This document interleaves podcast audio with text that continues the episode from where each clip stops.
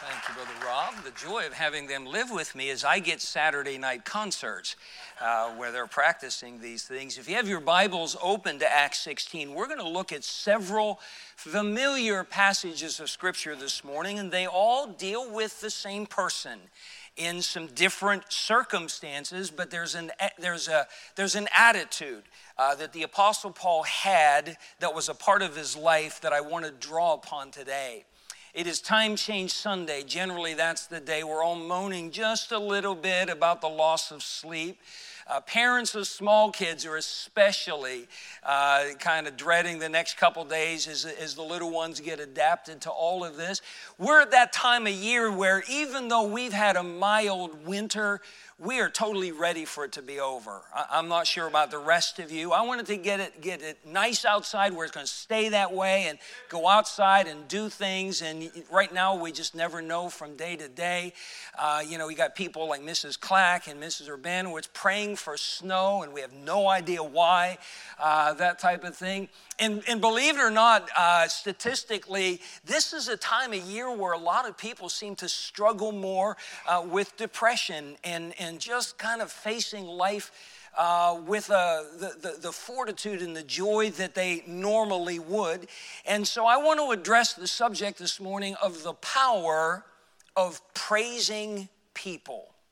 The power of praising people. Again, we're going to look at three portions of scripture that all deal with the Apostle Paul. We are in Acts 16. A few months ago, we studied this in our Wednesday night Bible study. So, for many of you, this will be familiar territory. Paul has traveled into the city of Philippi. It is his first venture on the European continent, and he has shared the gospel. He has seen some people get saved. A lady named Lydia, a very wealthy woman, got saved. Uh, then Paul encountered a lady uh, that the Bible says was possessed of a demon, a devil, and this demon gave her the ability to tell the future. She was owned as a slave by people who, who banked on what, what this demon allowed her to do, and they were making money. People were paying to get their fortune told. Well, in long story short, Paul cast the demon out of this young lady. Uh, she, we believe, trusted Christ as her Savior. But once the demon was gone, so was the ability to tell the future. Well, her bosses got mad about that. They lost their source of revenue. And so they, they just said, We, we got to stop this guy. He's costing us money. And they got the whole city of Philippi in an uproar. It's amazing they didn't have social media, they didn't have cell phones, anything like that. But word of mouth was so, uh, so it was their, their way of getting things around. And pretty soon the news traveled fast and they're down before the magistrates and the accusations are flying. And all of these people are in an, in an uproar. Uh, verse 22, we read with Brother Tim, the multitude rose up together against them. This is Paul and, and his friend Silas. Um, and the magistrates rent off their clothes. I mean, literally ripped their clothing off their body. Uh, it was a violent action and commanded to beat them, probably with a cane, possibly a cat of nine tails, most likely with a cane.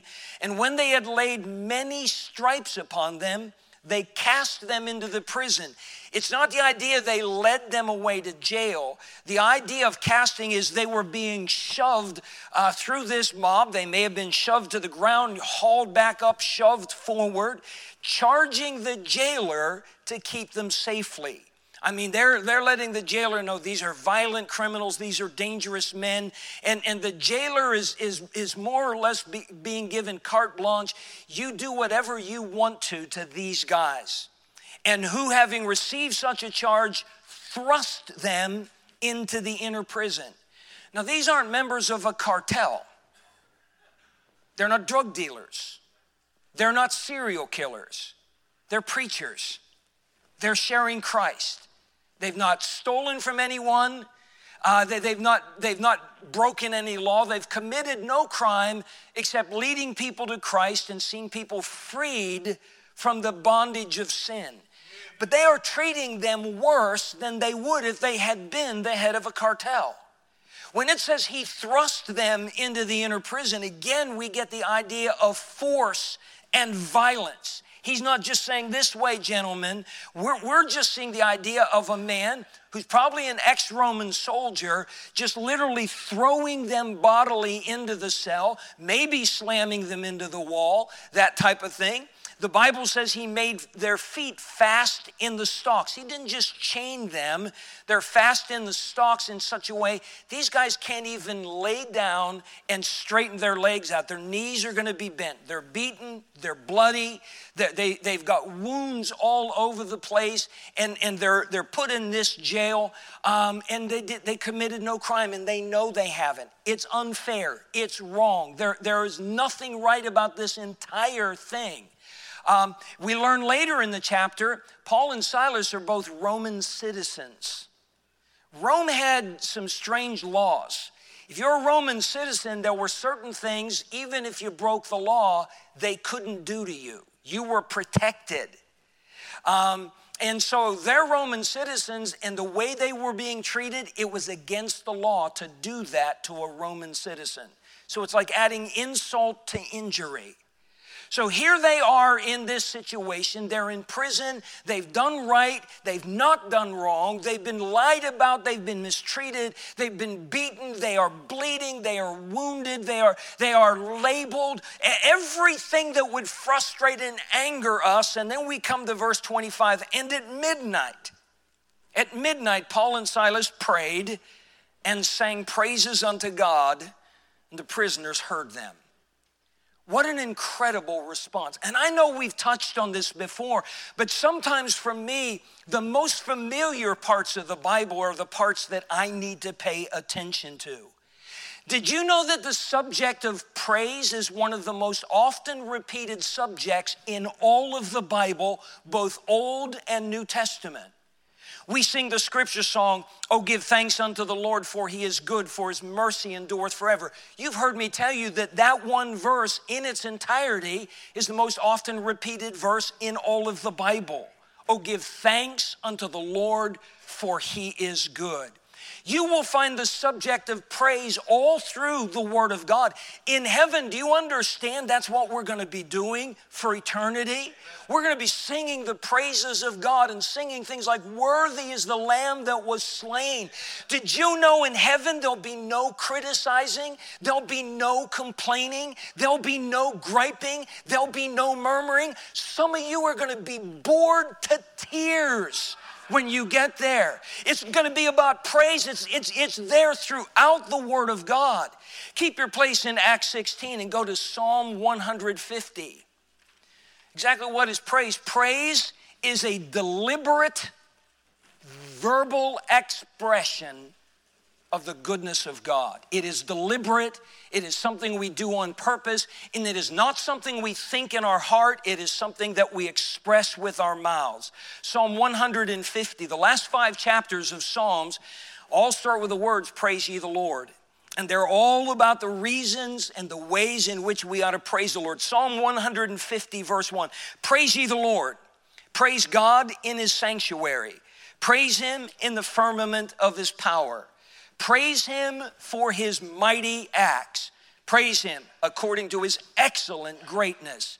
Praise him with the sound of the trumpet. Praise him with the psaltery and harp.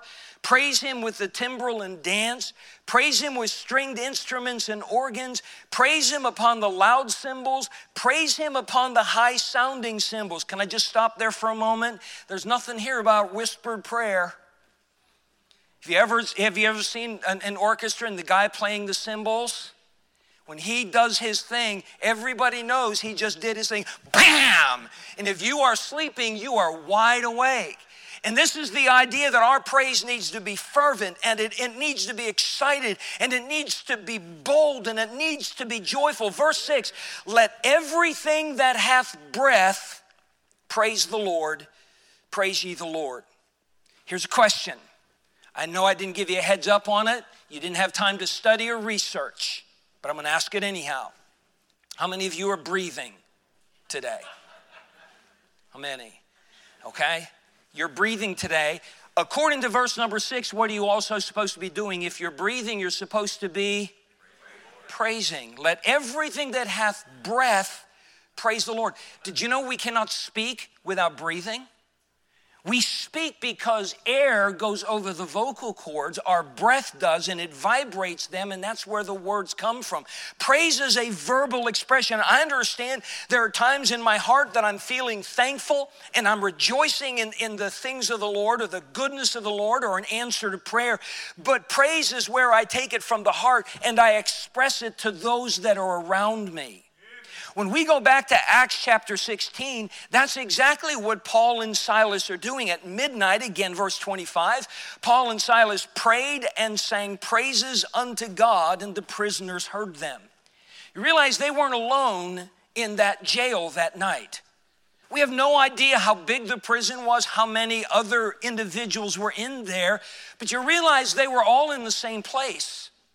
They may not have all suffered the same kind of indignity and, and torture and punishment that Paul and Silas did, but I'll guarantee you this none of them wanted to be there. Every one of them wished they were someone somewhere else. They were all thinking about their nice soft bed at home. They were all, all missing their families. Even if they were guilty of whatever crime put them in there, they wanted out of there, and some of them were probably still pro- professing their innocence. Uh, there were a whole bunch of people in that, that place that night, but according to the Word of God, what we know is there are only two of them that were praising the Lord. It won't surprise me the rest of them were complaining. I'm sure one of the things they were complaining about, hey guys, it's midnight. Can you like turn it off for a while? But they were all complaining about the food and complaining about the accommodations and complaining about the treatment, complaining about how unfair life was. And here are two men, battered and bruised and beaten and, and treated with such indignity, and they're singing praises unto God. And it wasn't just like, you know, their Thanksgiving testimony. I want to thank Jesus for saving me, and we sit down. It went on and on and on. At midnight, the praise ceremony is still going from these guys. It's just flowing out of them. If we'd have been there, would we have been praising with Paul and Silas or complaining with the rest of the convicts?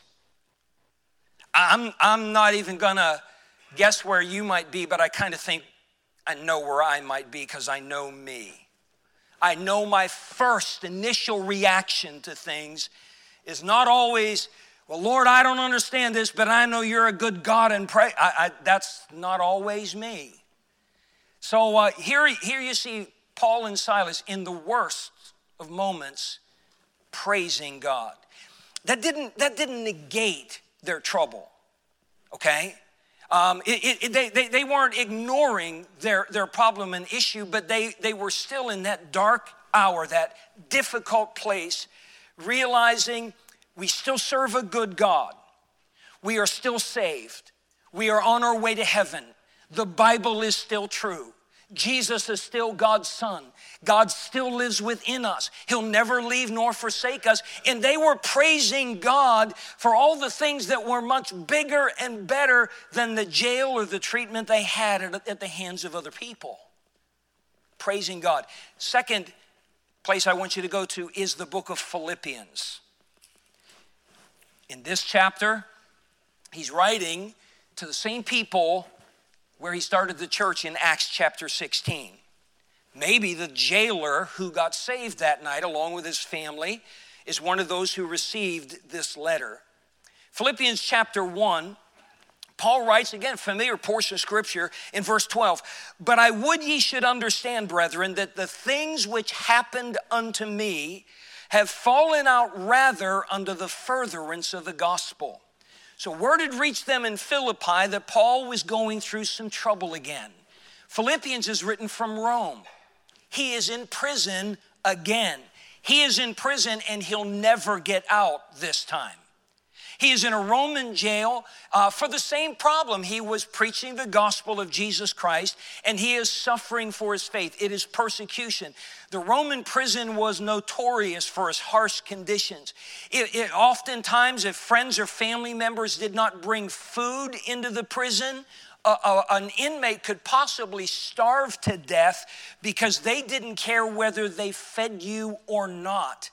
This particular prison, its proximity to the Colosseum allowed them to hear the roaring of the lions and the, and the cries of agony of people that were dying in the Colosseum under persecution and, and everything else that went on in that day and age, not just against Christians, but against pretty much anybody. Those prisoners lived in terror. They lived underground. They lived in darkness. They lived in cold. They lived in poverty, uh, like you and I don't even comprehend. So, Paul is writing to them. Somehow, they heard all about that way over in Greece, in, in the northern part up in Philippi. And Paul said, I want you to understand something. These things that have befallen me are the worst things anybody should ever have to live with.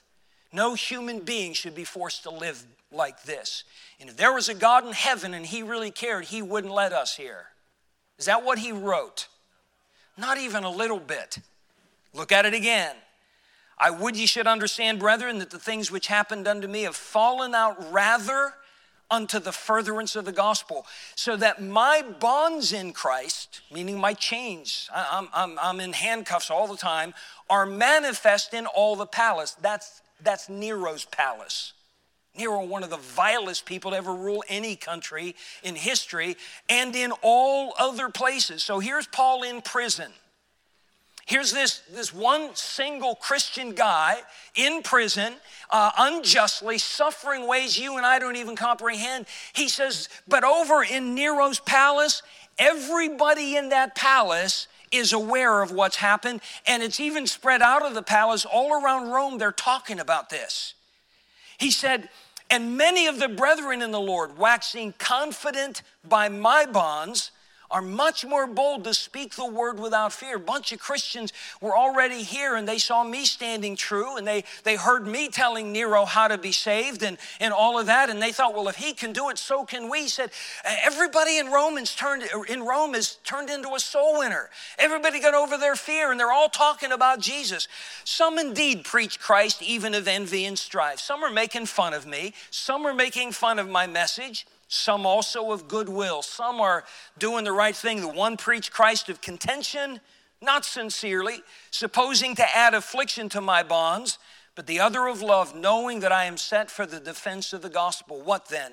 Notwithstanding every way, whether in pretense or in truth, Christ is preached, and I therein do rejoice, yea, and will rejoice.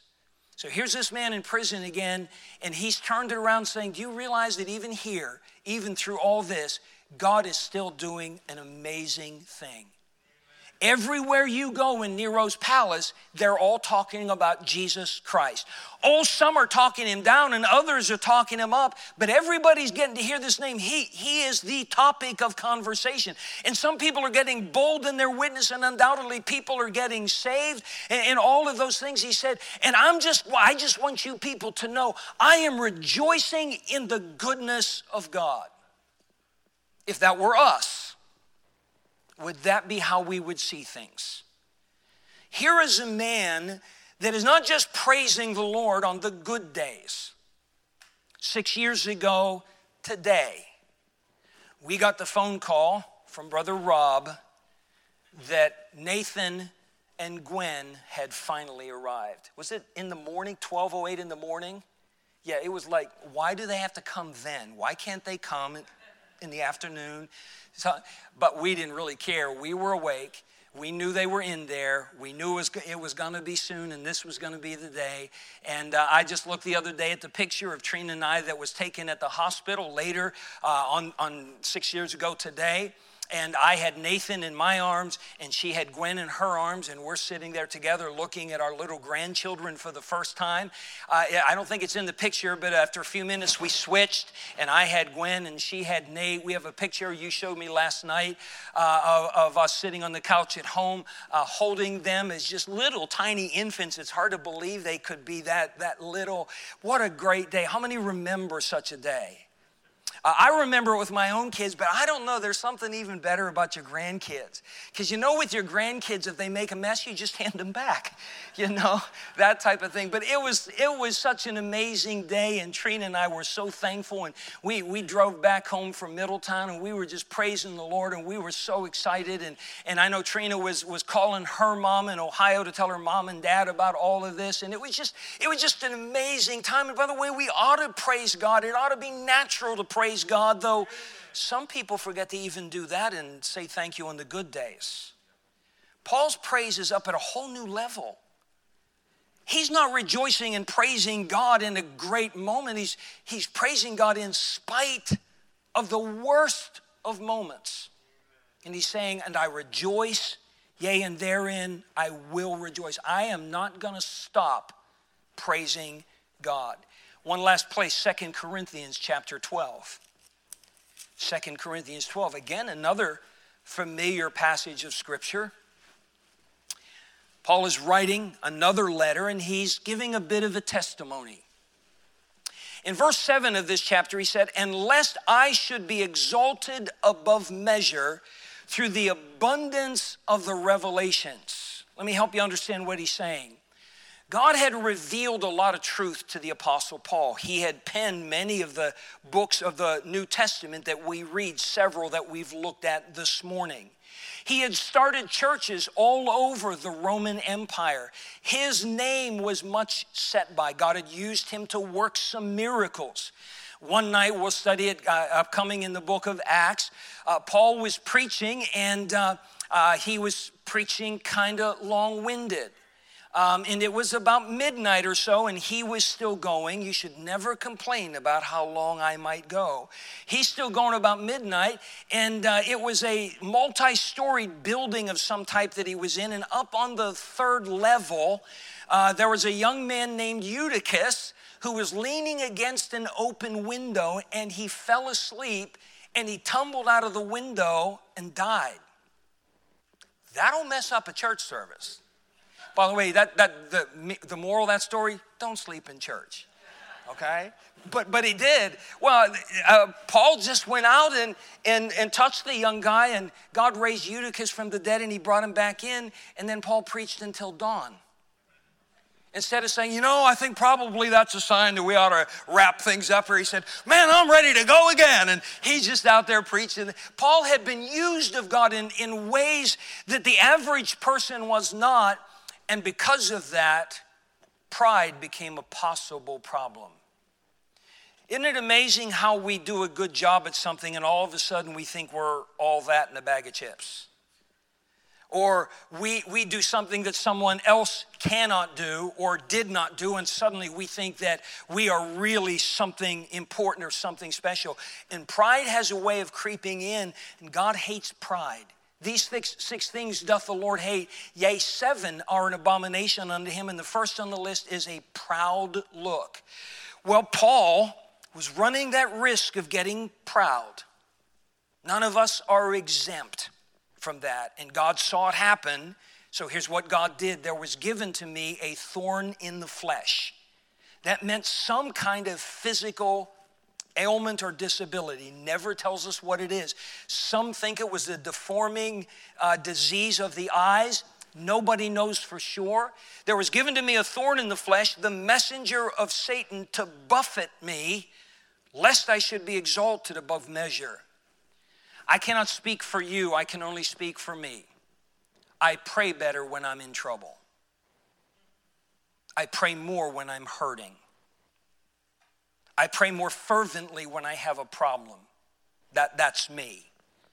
Um, so God put Paul into a situation, allowed some physical uh, disability to enter into his life. And the whole reason it was going to keep Paul humble because God knew if Paul gets proud, God wouldn't use him anymore. So Paul said, For this thing, verse 8, I besought the Lord thrice. He prayed about it three times. I would have done the same thing, and you should have done the same, that it might depart from me. How many like migraines? How many like the flu? Okay? Anybody like cancer? See, there's a lot of things that we come along in life we don't like about, and we pray, God, I, I take it away. take it away.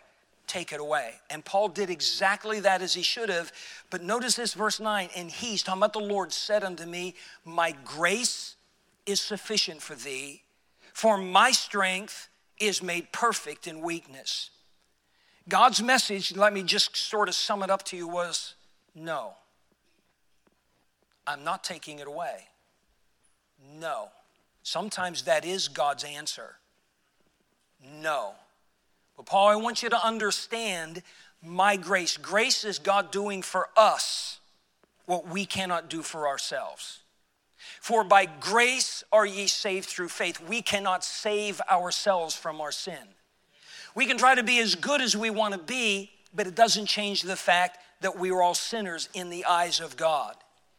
If it were possible for us to never sin from this moment till the day we die, it doesn't change the fact we're already sinners. By the way, it is not possible in this, in this flesh. We are all sinners. We can, we can join every church in town, doesn't change the fact that we're sinners. Grace says you can't save yourself, so God has provided a way of salvation for you, and that is through the Lord Jesus Christ. For by grace are ye saved through faith, and that not of yourselves, it is the gift of God, not of works, lest any man should boast. The gift of God is eternal life through Jesus Christ our Lord. That's what Romans 6:23 tells us.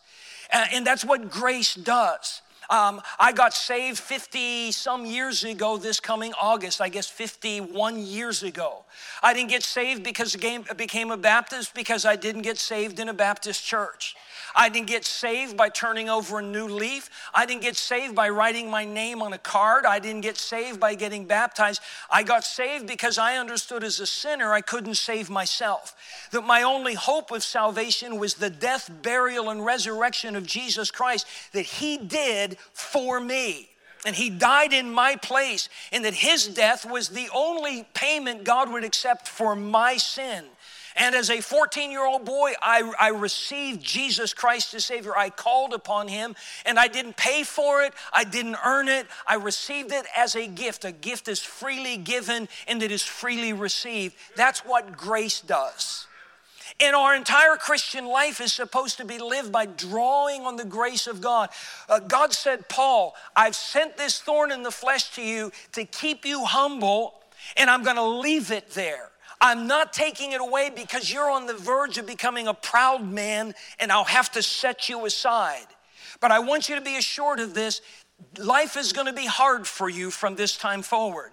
Every day is going to be more difficult than it used to be, but my grace will always be sufficient. I will give you the strength to get through every day. I'll give you the wisdom. I'll give you the hope. I'll give you the encouragement. That's what my grace does. My grace is sufficient for thee.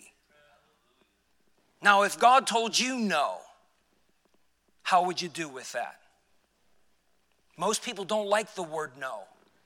I have seen adults throw amazing fits that would, would rival that of any two year old on earth when, they when they hear the word no. But Paul said totally the opposite of that. Look at verse 9.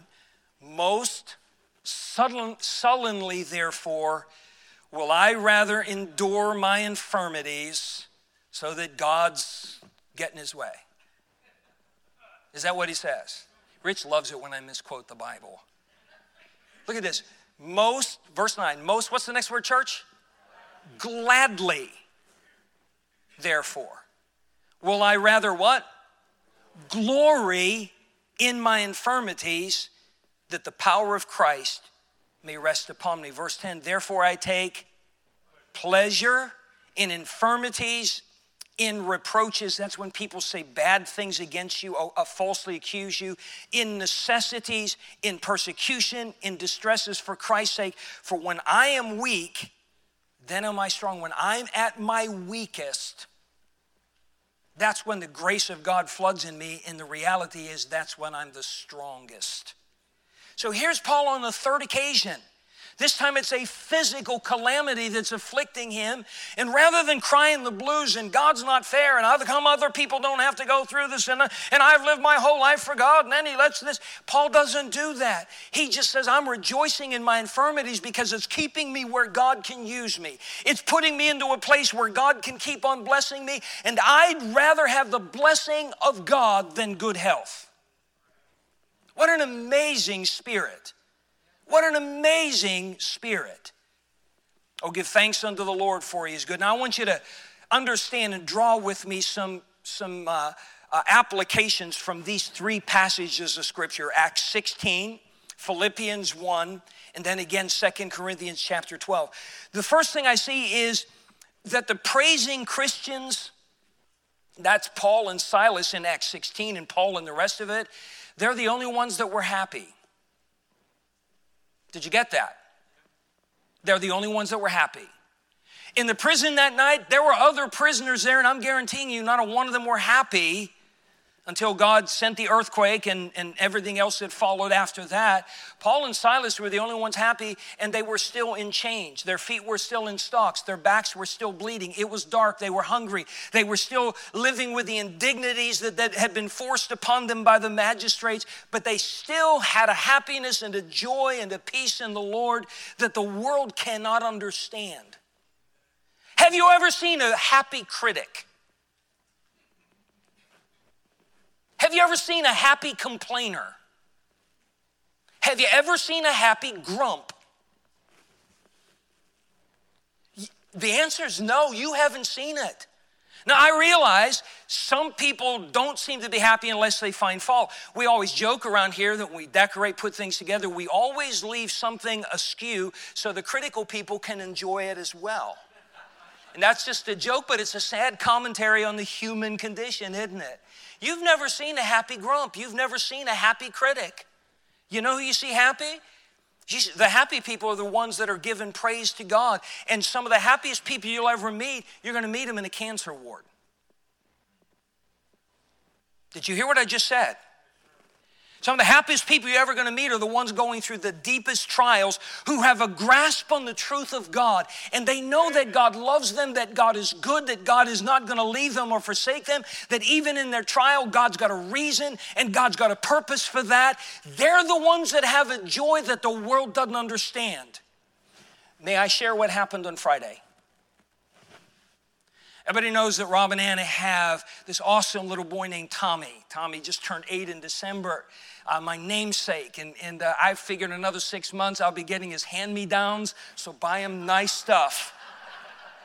he's just a he's just this big giant boy and tommy has autism and how many know tommy and uh, Tommy is generally a happy little guy and he likes people, but Tommy, he, if he gets overstimulated, he, he just doesn't know how to express things and sometimes he melts down and, and, and, and that type of thing. And he's not always in, entirely a, a, appropriate and quiet as, as, as he ought to be. And, and uh, Rob and Anna uh, were gifted that little boy, and they're such good parents, and they are so patient with him, and they love him, and they spend so much time teaching him and all of those kind of things. But the truth of the matter is, no parent says, Lord, would you give me an autistic child? Uh, that, that wasn't on their plans with Tommy, but that was on, on God's plan. This last Friday, Brother Rob and the teenagers, some teenage guys were down in New Haven, the area we run our bus route at, uh, on teen soul winning, and they were knocking on some doors. And they uh, uh, apparently, and, and, correct me if I get this wrong, there was a door that said, you, you know, masks required, that type of thing. And the teen guys were a little worried about that. None of them had masks. They didn't want to knock on the door and, you know, and have somebody send their dog on them or something like that. And they, they just weren't sure how to handle it. So Brother Rob said, I, will go ahead and take that. I mean, he's big enough. He can beat up any dog that comes along or whatever. And it turns out that the lady that answered the door, the mask issue never come up. She was a very nice lady and so forth. And in the conversation, it came out, she said, I have a seven year old boy, and he's autistic. And Rob said, I have an eight year old boy, and he's autistic. And there was an opportunity that opened up, and that lady plans to come to church with her family. Do you understand that of all the people in this church, he's about the only one that could have made that visit? Do you understand that when we decide we're finally going to trust God, even with our trials, we will find out along the way that God had some reasons we could have never planned on. We could have never worked them out on our own. But you just have to step back and say, that was God. Brother Rob shared that with me yesterday morning before the soul winning meeting, and I think that might have been what I exactly said. That was God. You see, when, when we de- decide that we're even with our trials, I'm still gonna praise God. I'm still gonna rejoice in the goodness of God. We have a level of happiness that the unsaved world is going through a whole lot worse than we are, but they don't have the hope that we do. They need to be able to see that, that somebody's got something that I need. The praising people were the only ones that were happy. Number two, the praising Christians were the only ones that had a good testimony. In Acts chapter 16, after the earthquake, the doors were opened uh, by the force of the earthquake, and the Bible says that all of the chains fell off the hands of all of the prisoners, not just Paul and Silas, you know, but, but Bubba J in the, in the cell next door and, and all the rest of that. Uh, and so forth. But nobody left. The jailer, at first, he thought, uh, my prisoners have escaped, and, and under Roman law, he would be executed for letting his prisoners get away. And he got a sword out, and he was going to take his own life. And Paul yelled out in the darkness, Go, do thyself no harm. We are all here. And when that jailer ran in, the people he went to first were the two guys that were praying and praising God all night long.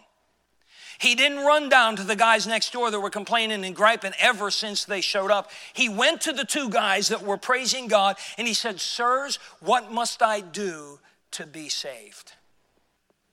Do you have such a vibrant testimony for Christ that your coworkers, your neighbors, your family members, when they're going through a heartache, a trial, or a crisis, would come to you and say, Hey, could you pray for me? You seem to know God. Could you help me? For four and a half years, I've been walking through the gym over in Meriden. Um, right now, I'm the only amputee that is there, so I sort of stick out like a sore thumb. Most everybody, even if they don't know my name, they recognize me.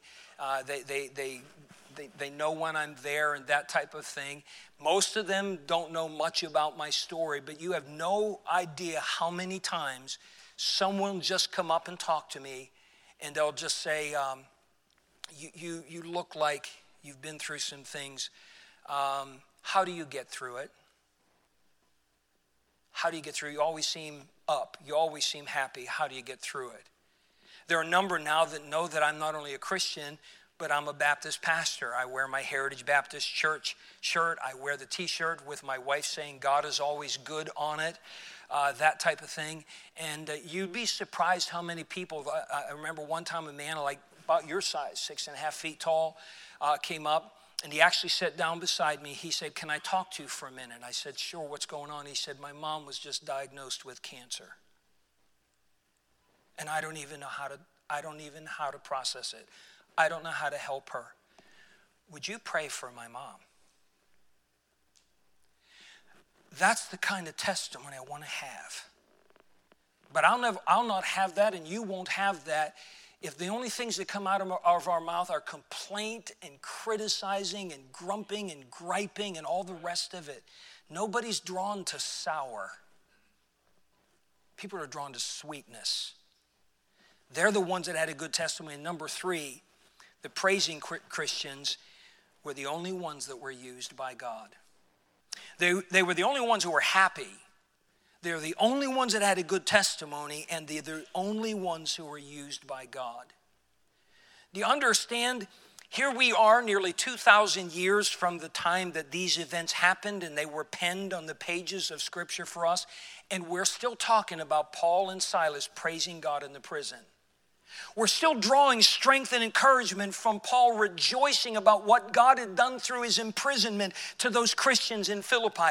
We're still looking at Second Corinthians 12 and the man dealing with some kind of a physical disability and how he drew on God's grace. And he had such a joy in his spirit about that. And we're, we're learning from it because this was a man who learned that God is always good and you trust Him, and He made His praise a verbal thing. And we're being blessed. There's somebody in your sphere of influence that needs the blessing of God. And one of the ways they're going to get that blessing is through your spirit of praise. I'm not minimizing whatever trial you're going through. I, I, know many in this room, and you're going through some very deep waters. Please don't ever think I'm minimizing your trial any more than I'd want you to minimize mine. I, I would never do that. But I have learned the hard way that complaining doesn't make my day better. It does not make my burden lighter. It doesn't at all. But praise has a way of turning it all around. Praise puts God back on the throne. Praise gives God first place. Praise puts the spotlight on Him and the focus on Him. And when I can praise Him like that, it becomes a visible thing that others can see. The power of a praising people. Wouldn't it be amazing if that's what we became? In all honesty, Dr. Phil moment. How many of you, seriously, you have something in life right now that you could very easily complain about? I have several. Several. It's hard, isn't it? And sometimes they're, they don't go away, sometimes they don't change. We all have them. Well, we have a picture, though, from the Bible that that doesn't have to be our downfall. That doesn't have to be the end of our story. If somewhere along the line we will seek the grace of God and let God change us into a praising Christian, you will be a blessing to yourself you will be a blessing to God. And you'll be a blessing to everyone around you. And you will find a strength in that praise. It's not found anywhere else. The power of appraising people. With our heads bowed, with our eyes closed, how many could say, Pastor?